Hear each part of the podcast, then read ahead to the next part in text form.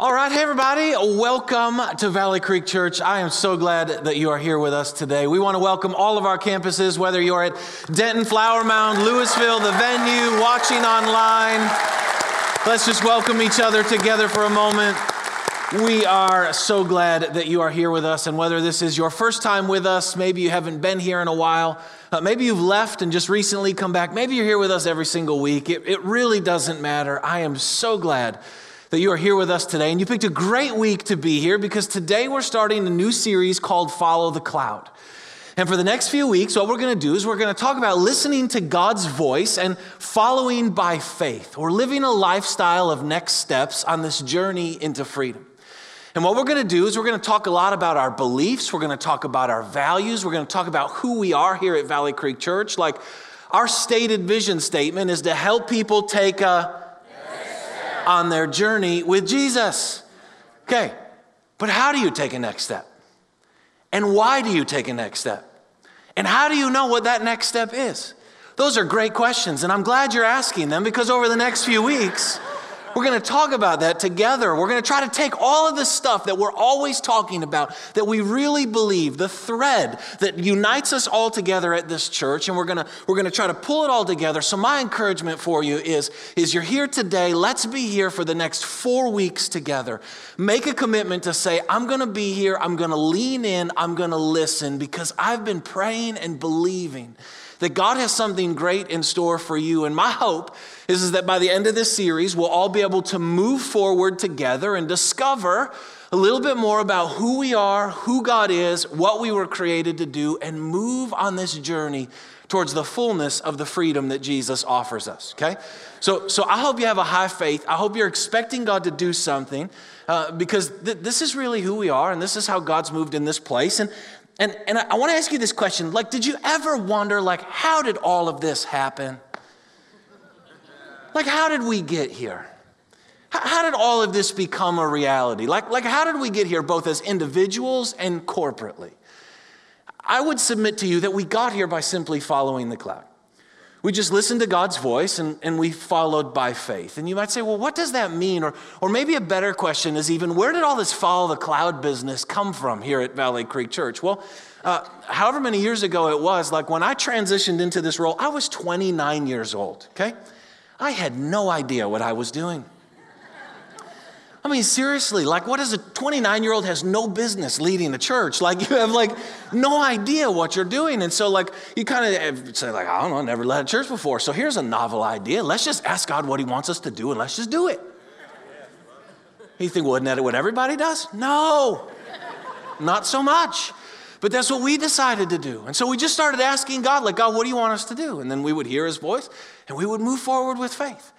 And God started doing these amazing things among us. And, and it often felt crazy. It didn't always make sense. Sometimes it was confusing, but we just listened to God and we moved forward by faith. In fact, the first time that we ever used the term follow the cloud together as a church uh, was the weekend right after the uh, 2012 election cycle. Okay? We thought people were upset then. I'm, I'm, just, I'm just saying, you know, like like we were in a series, I think, on relationships, and I had the message all planned out. And by the end of the week, there was like, you know, 12 hours before the first service, weekend service, I felt like God said, Hey, I want you to scrap that message and I want you to talk to everybody about being a kingdom person in the midst of chaos around you. And I remember thinking, Lord, I can't write a message in 12 hours. Like, I ain't that good. You know, I, I, it's not going to happen. And God said, No, I, I want you to do this, and I want you to do what I'm asking you to do, not what you have planned or prepared to do. And I remember when I got up, I was super nervous because I'd never done that before. It takes me a long time to plan and prepare. Like, this is not easy for me. And, and I got up and I told you, and, and I kind of took, took the follow the cloud thing, and I said, We want to be people that follow the cloud. And I explained to you what that was. And, and from that point on, it really became vocabulary that stuck with us. That's who we are, that's what we do. We are cloud followers. That's how we lead this church, and that's how we live our lives. In fact, every seat at every campus right now didn't even exist just a handful of years ago. Every seat in every campus that every one of you are sitting in right now did not exist a few years ago. How did they come to exist? Because we just followed the cloud. We did what God asked us to do and we moved by faith even though it didn't make sense. In fact, Exodus 13 is really the verse that has captured us. It says, By day, the Lord went ahead of them in a pillar of cloud to guide them on their way, and by night in a pillar of fire to give them light, so that they could travel by day or night. Neither the pillar of cloud by day nor the pillar of fire by night left its place in front of the people. I think that's a great picture of how God leads us. Now, let me set the context for you, okay? After 400 years of Egyptian slavery, God looks down upon his people, the Israelites, and he says, I have seen their misery, I have heard their cry, I am concerned of their suffering, so I have come. I have seen their misery, I have heard their cry, and I am concerned of their suffering, so I have come. Why? Because the heart of God is always drawn to the cries of man. And he raises up this deliverer named Moses, goes and challenges Pharaoh, the most powerful man on the face of the earth, brings the 10 plagues, and in a matter of just a few short days, defeats the entire Egyptian nation, sets his people free, begins to lead them from Egypt to the promised land. But did you ever stop and ask yourself, like, how do you lead more than a million people from Egypt to the promised land? How do you lead more than a million slaves into their destiny? Like, let's be honest, it's hard enough to get your family to church on time. So, how do you do it? You give them a cloud. Of all the ways that God could have chosen to lead his people, he chose to do it through a personal and present cloud because that is who God is intimately personal and ever present. And from within this mighty cloud, he spoke with the gentleness of a whisper Follow me, one next step at a time. When I move, you move. Where I go, you go. When I stop, you stop. Keep your eyes on me, and I will lead you to discover who you are, who I am, and what you were created to do. And that's how I believe God invites us to live our lives today a simple life of next steps. You see, the Old Testament cloud is just a physical picture of a spiritual truth. Today, the cloud is not above us, it's within us, and his name is the Holy Spirit. Galatians 5 25 says, Since we are living by the Spirit, let us follow the Spirit's leading in every part of our lives. Let us just live a lifestyle of next step, following Him wherever He goes. And even though we don't always get it and it doesn't always make sense, we can be confident that wherever God is leading us is better than where we have been. And He is always taking us out of bondage and into freedom. And so I want to give you a handful of thoughts of what does it look like to live a lifestyle of next steps? What does it look like to journey into the fullness of the freedom that God has for us? First thing is this God leads us in small steps, not giant leaps. Okay? How many of you have heard the term a leap of faith before? Come on, have you ever heard that term, a leap of faith? Okay. I'm, I'm not so sure about that. I know it sounds really good. It sounds super spiritual and super churchy, but, but I actually don't think that's how God leads us. I think God leads us in small steps, and every step we take gives us the faith to take the next step. His faithfulness yesterday gives us the faith we need for today. Like, think of the Israelites. They didn't leap from Egypt to the promised land, they took a thousand small steps. Think of Abraham. Abraham didn't leap from where he was to putting Isaac on the altar, he just started following. Noah didn't leap from where he was to loading the ark with animals, he just started building. Peter didn't leap from fishing to preaching, he just started moving. They followed the cloud one next step at a time. You see, I really believe that life with God is a whole lot like connect the dots, okay? Do, you remember that game when you were a kid? You get this piece of paper and it has all these random dots scattered all over it, and every dot has a number attached next to it. My eight year old, she loves these things. And, and you start, and it looks like absolute chaos, like there's no rhyme or reason to what's happening. But you just start at number one and you connect it to two and three and four. You just keep going in the order, and eventually, as you get close to the end, all of a sudden you have this aha moment. You're like, ah, it's a zebra, you know, or it's a unicorn. Like, this is amazing. Okay. That's how I think God invites us to live our lives unsure of the final picture, but with the faith to simply connect each dot in the order that He gives them to us. And the goal isn't to finish the picture, it's to enjoy the journey and discover the mystery. You see, usually all God will do is He will tell you the direction that you're headed and your exact next step. That's about all He gives you. Psalm 119, 105 Your word is a lamp unto my feet and a light unto my path. He is a lamp unto our feet to show us our next step and a light unto our path to show us the, the direction that we're headed. But that's about all He'll give you. Why? Because He wants you to be desperately dependent upon Him. Withholding all the details forces you to look to God instead of trusting in yourself. In fact, I love this. John 16, Jesus says, There is so much more I want to tell you, but you can't handle it. He says, When the Spirit of truth comes, He will guide you into all truth. He will not speak on His own, but He will tell you what He has heard. He will tell you about the future. Jesus says, Hey, if I told you everything about your life, if I told you about dot 447, it would blow your mind right now. So I won't do that. I mean, imagine if God would have told you everything that's happening in your life 10 years ago. How about five years ago? How about just even like a year ago? For most of us, if we're honest, we couldn't ha- actually handle what's happening in our life today. So Jesus says, Don't worry, I'll give you the Holy Spirit, the cloud in your life, and He will tell you what you need to know exactly when you need to know it. Your job is to just live to the full extent of the revelation that you have. In fact, maybe let me say it to you like this God speaks in sentences, not paragraphs, because you can only obey one sentence at a time. Think about this. He speaks in sentences, not paragraphs, because you can only obey one sentence at a time. Like, do you remember in Luke chapter 5 when Jesus comes and calls Peter? Love this story. Peter's been out, he's got another night of failed fishing. Bible certainly paints Peter as a failed fisherman, which is really bad news if you're in the fishing industry. And so he's on the side of the shore, he's cleaning up his net and his boat, and he's there. And Jesus comes walking along and looks at Peter and he says, Hey, Peter, can I borrow your boat? Sit. One sentence, one dot, one step. Can I borrow your boat? Okay. Jesus gets in the boat, and then Jesus says to Peter, Can you push it out from shore? Okay. Pushes it out from shore. Jesus stands up, big crowd develops. He preaches this amazing sermon, and when he is done, he looks at Peter and says, Now, Peter, put, put it out in the deep water. Really, Jesus? Yeah, Peter, put, put it out in the deep water. Rows it out there. He Says, Now take your net and throw it over the right side of the boat. And here's where Peter looks back at Jesus. Jesus, like, really, man? We've been fishing all night. We're fishermen. We know how to do this. You're a carpenter. You don't know nothing about fishing. Like, really? Do you know how long it took to put that net back? Peter, throw your net over the boat throws his net over the boat, brings it in. It's so full of fish, the net begins to break. He calls another boat over. They start loading it in, the, in both boats. The boats begin to sink because he has so much fish. And then Jesus looks right at Peter. He says, Peter, from now on, you're going to not fish for fish, you're going to fish for men. Come and follow me. Okay, one sentence at a time. Now, imagine that story if Jesus showed up in paragraph form.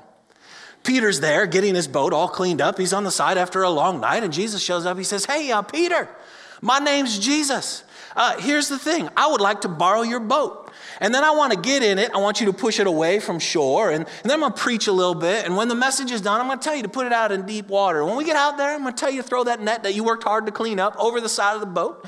And when it goes in the water, it's going to be so full of fish that the net's going to begin to break and your boat will begin to sink. And on that day, Peter, in that moment, on the best moment of fishing in your entire life, at the pinnacle of your business career success, I'm going to ask you to leave it all behind and come and follow me. And oh, by the way, Peter, it's not going to be all that good for you along the way. You're going to make a whole bunch of mistakes. In fact, most of the world will always remember you for your failures. Every Sunday morning, you'll be the butt of every preacher's joke. You're going to deny me to a servant girl. I'm going to die. And then you're going to have to get up and preach the gospel to a bunch of people that want to kill you. You in?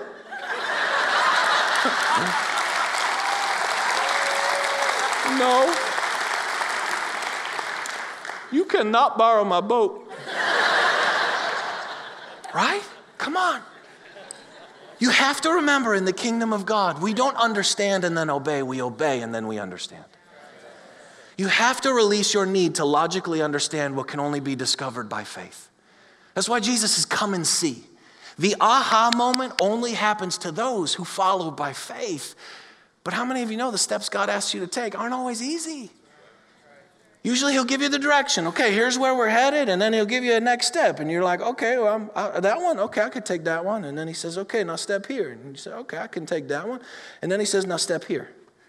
But I thought we were going that way, Jesus. Yeah, I know, but I want you to step here. But I thought we were headed that way. I know. Will you just step here? But Jesus, I step here. Okay, I step here.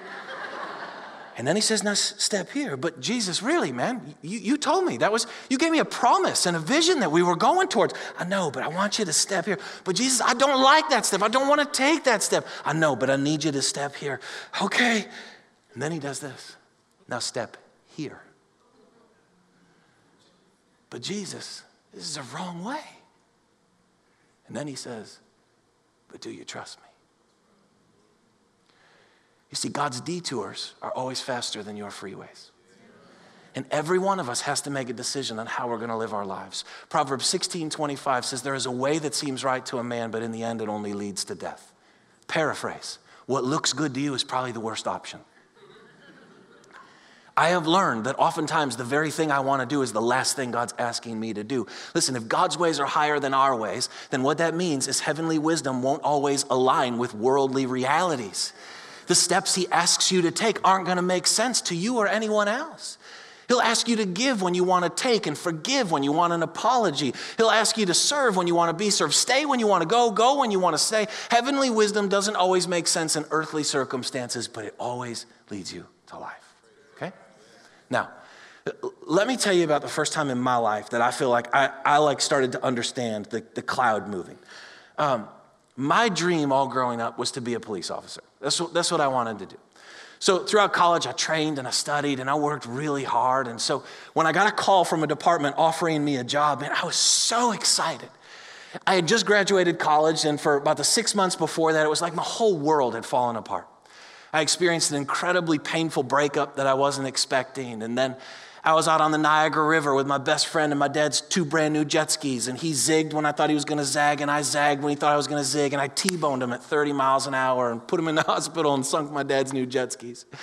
And then a little while after that, I watched a lady crash her car and ran over and held her as she took her last breaths in my arm. And then I was working on a construction site and got shot with a, a nail gun in my leg. And I probably need to admit that I was the one that pulled the trigger accidentally. but, but that's like what was happening in my life. And so when I got this call from the police department, I was like, oh, finally a little bit of hope. I can get out of this brokenness and this pain. And as I hung up the phone, I had this experience that I'd never had before up until that time. I just heard this little voice inside me say, You know, this isn't what I have for you. I remember thinking, Man, I must have ate some seriously bad pizza last night. That was just, again, you know this isn't what I have for you. What is going on? Third time. You know this isn't what I have for you. The door is open. You can take it if you want, but I have so much more for you. And I remember sitting there thinking, You have got to be kidding me. For the first time in my life, I'm hearing God speak, and He's taking away my dream. Doesn't He know what I've been going through? Doesn't He know how much I want this? Doesn't He know what's happening in my heart? And so I kind of said out loud, Then what is it that you do have for me? And you know what I heard? Nothing. Why? Because he wasn't speaking in paragraphs. He gave me a sentence. And so all week I had to wrestle through it and man, oh, it was tough. And I remember calling the department back and saying, I can't take the job. Hung up the phone and said out loud, okay, God, now what? And all throughout the rest of that week, I, I, didn't hear anything from God. And you can't demand God to speak. It's like any relationship. You can't demand the people you love to speak to you. You just have to position yourself to listen. And so I journaled and prayed and studied. And then about a week later, I heard God say, I want you to be a pastor. And I was like, Dear Lord, that is the worst idea I have ever heard in my life. Are you kidding me? I just, I don't want to be a pastor. I just heard your voice for the first time last week. Like, I don't even like church. I don't even go to church. Pastors are miserable. They wear suits and they yell at people. None of those do I want to define my life. I'm calling the police department back. But it was my next step, and I knew it. And so, by God's grace, I had the courage to, to, to deny the police job and say yes and take a step and move to Colorado and met Colleen. And then we got hired at Valley Creek Church 12 years ago and moved here. We got to Texas. Some of you think that's the best dot in my entire life line. Whatever. You know? had my kids, became the pastor, the lead pastor here, and, and here we are today. And if you would have told me 15 years ago that this is would have been the reality, I would have taken the police job, just, just so you know. You're like, you don't want to hang out with us? No, it, I do. No, that's not the point. At least some of you. I couldn't have handled it. But one step changed the entire direction of my entire life. Proverbs 16, 9 says, in, in his heart a man plans his course, but the Lord determines his steps. I have learned that God's plans are always better, or God's steps are always better than my plans. Jesus is the narrow gate that leads to a wide life. Following him doesn't constrict your life, it expands your life. He's not trying to take anything from you, he's trying to give everything to you, but you have to let go of what's in your hand if you want to figure out what's in his heart. Jesus says, Come follow me. We say, Where are we going? He says, You'll see. We say, How long will it take to get there? He says, A while. We say, Will it be easy? He says, No, but I'll be with you. We say, What will it be like when we get there? Better than you can even imagine. Small steps, not giant leaps, okay? Second thing that I want you to get is that each step is designed to help you discover who you are, who He is, and what you were created to do. Think about this for a second. Whenever we talk about the Israelites, we always think the whole point was, was getting to the promised land, but that actually wasn't the point.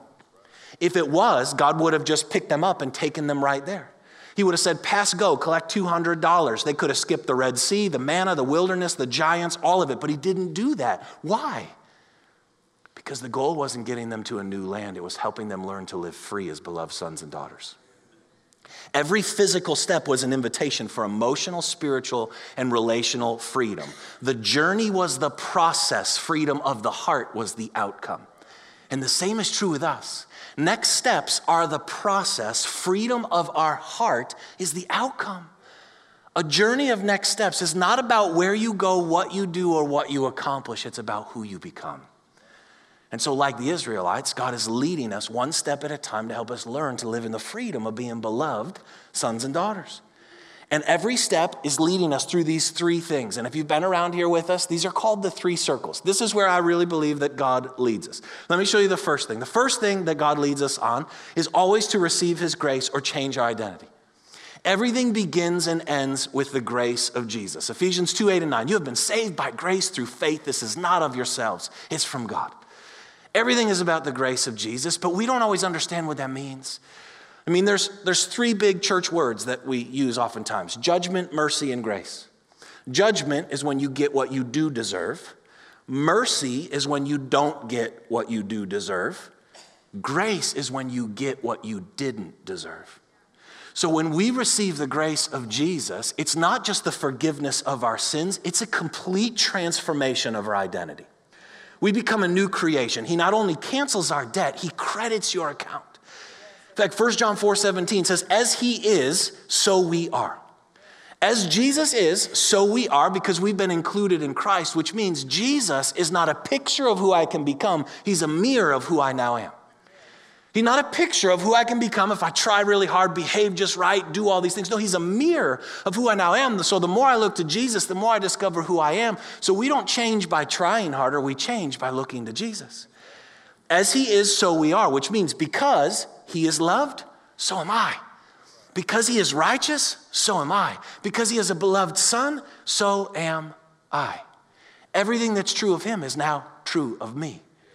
In fact, Romans 5:19 is probably one of my favorite verses. It says, "Through the disobedience of one man, Adam, the many were made sinners." An identity statement. But through the obedience of one man, Jesus, the many were made righteous. Identity statement. So catch it. When you were born, because of Adam's failure, Adam totally wrecked our identity.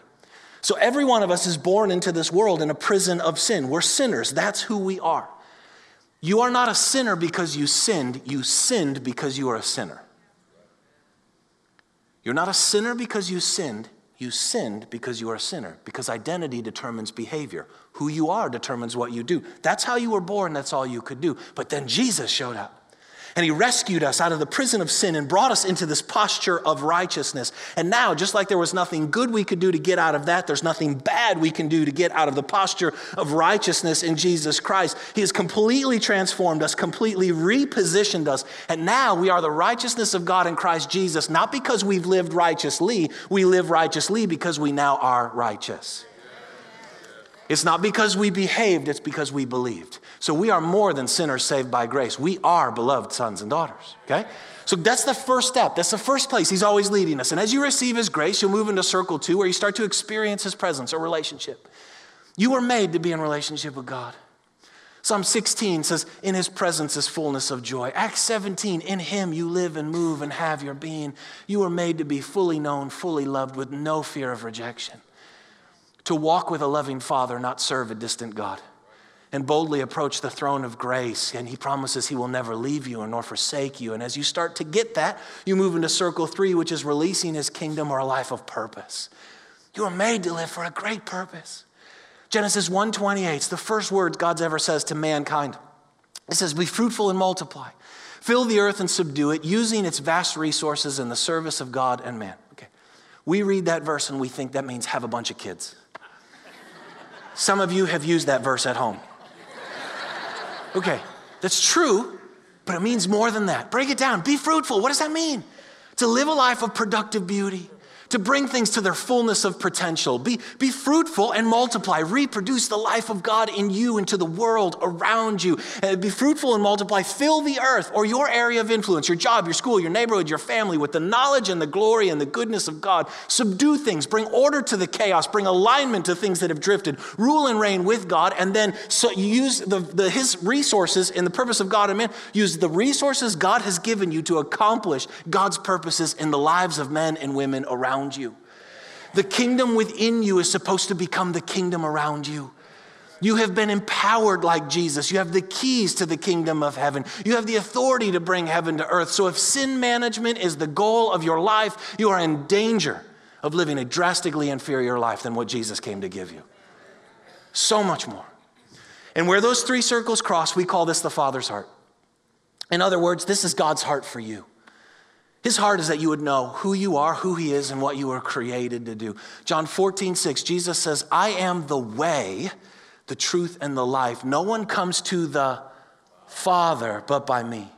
So Jesus is the way, but the Father is the destination, which means the promised land is not a destination, it's a revelation of who you are, who He is, and what you were created to do.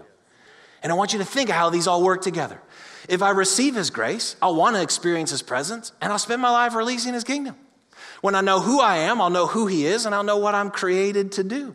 When I believe I'm a beloved son, I'll run to my father and I'll spend my life building his kingdom. When I know I'm forgiven, I have nothing to be afraid of and I live a life of courage and purpose. Reverse it.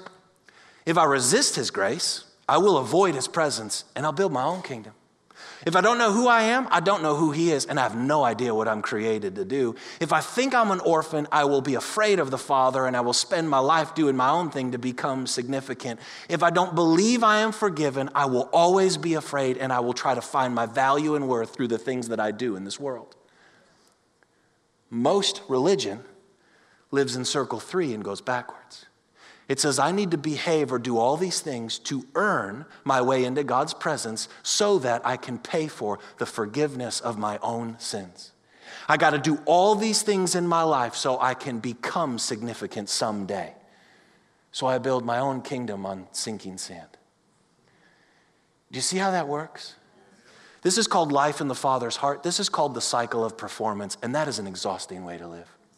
And every Bible example you can find, it goes in this order. It's fascinating. Prodigal son, right? We know that story. Son takes everything of the father's, runs off, does this, does horrible stuff, but he comes home and it says, My son has come home, declares identity. Father runs, gives him a hug relationship, and then gives him robe, a ring, sandals, and gives him purpose, gives him authority in the kingdom.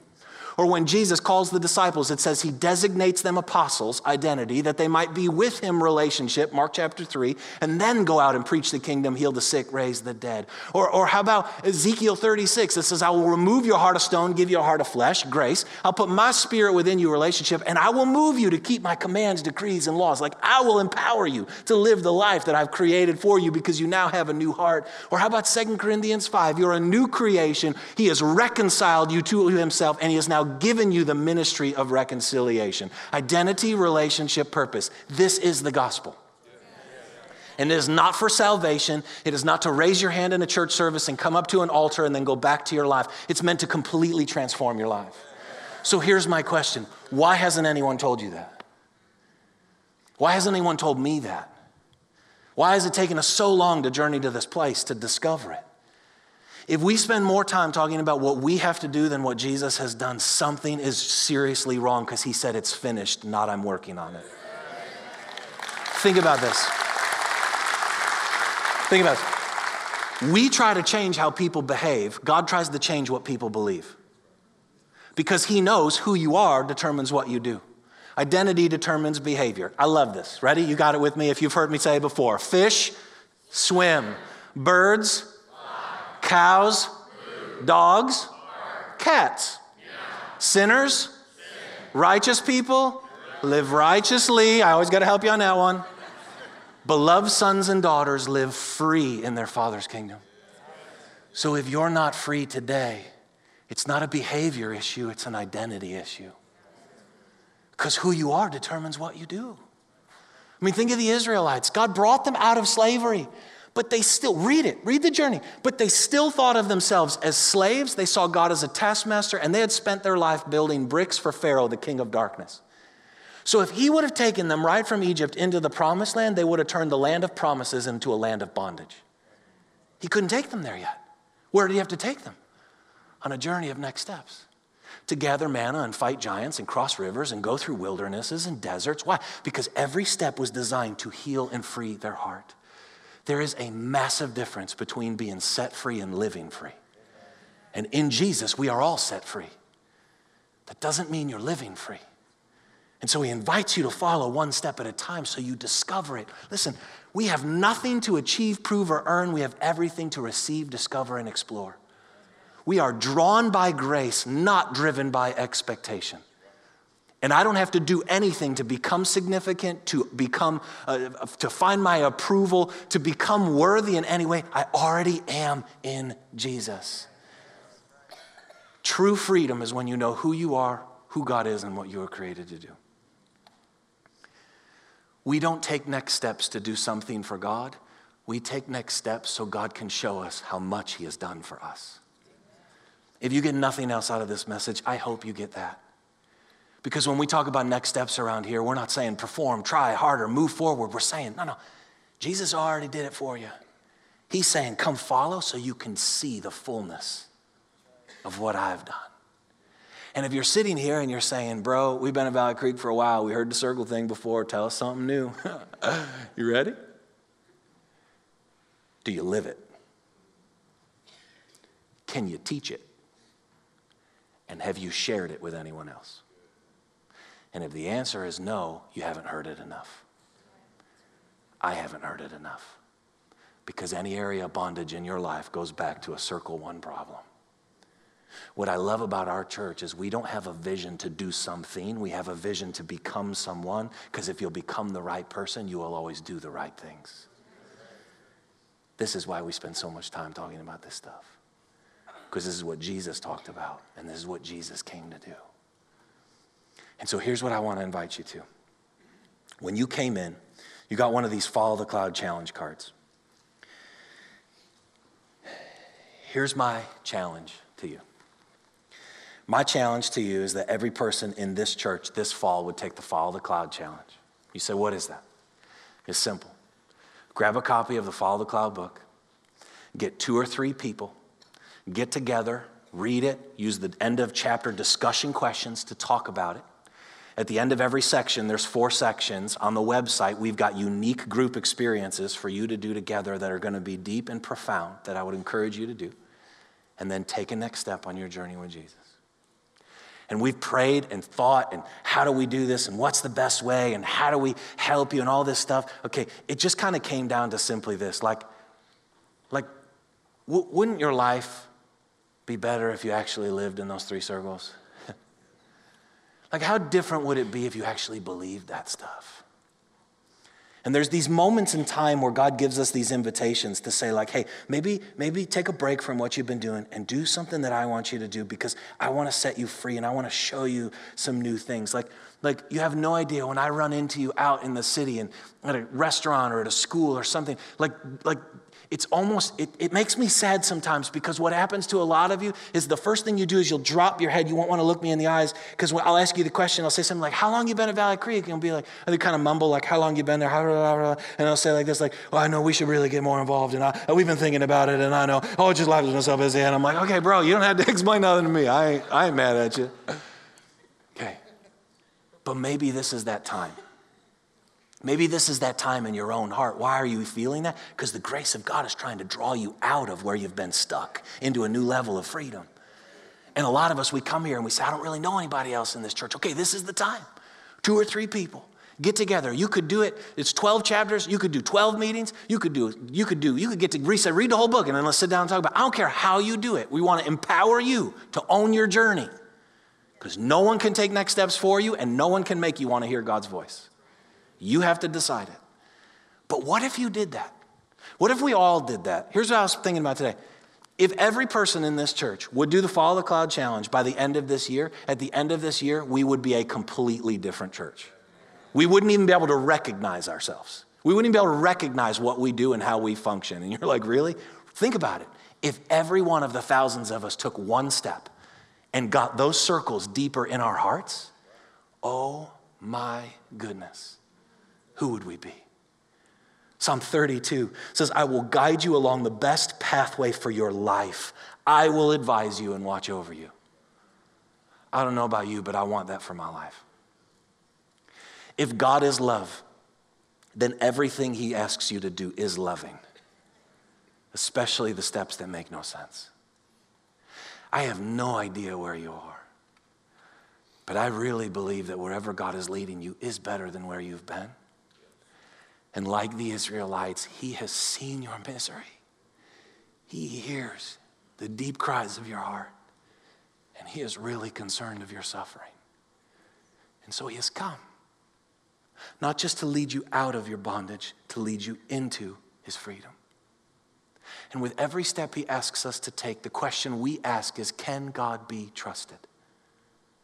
To which I think he smiles and says, Come and see. Come and see. And you'll discover more than you ever thought existed. So you close your eyes with me. Every time when I do this, I, I tend to ask you, like, what's the Holy Spirit saying to you? And you say, well, why? Because the cloud is on the move. The Holy Spirit is the presence of God in this room, in our hearts, in our lives right now, and He's drawing us forward by grace. So He speaks to us with this gentle whisper. And so, what is God saying to you today? What's He putting in your heart? What's He tugging on? Maybe it's just to come back next week and be engaged in the series. Maybe it's to forgive that person. Maybe it's to let something go. Maybe it's to break off something you know you're supposed to break off or start up something you know you're supposed to start.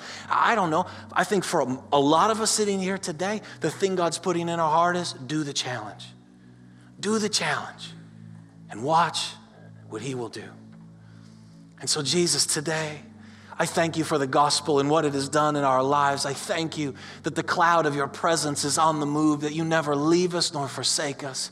May we have the courage and the faith to take small steps. Thank you that it's not giant leaps. And God, we declare today that when we take next steps, we are not doing anything for you, you are showing everything to us. And so give us the faith to follow because you are good and your love endures forever. Lord, I pray a blessing of freedom over every person here today, that you would lead all of us a little bit closer towards the fullness of our destiny, of knowing who we are, who you are, and what we were created to do. Jesus, we love you. We say we will follow the cloud. In your name we pray. Amen.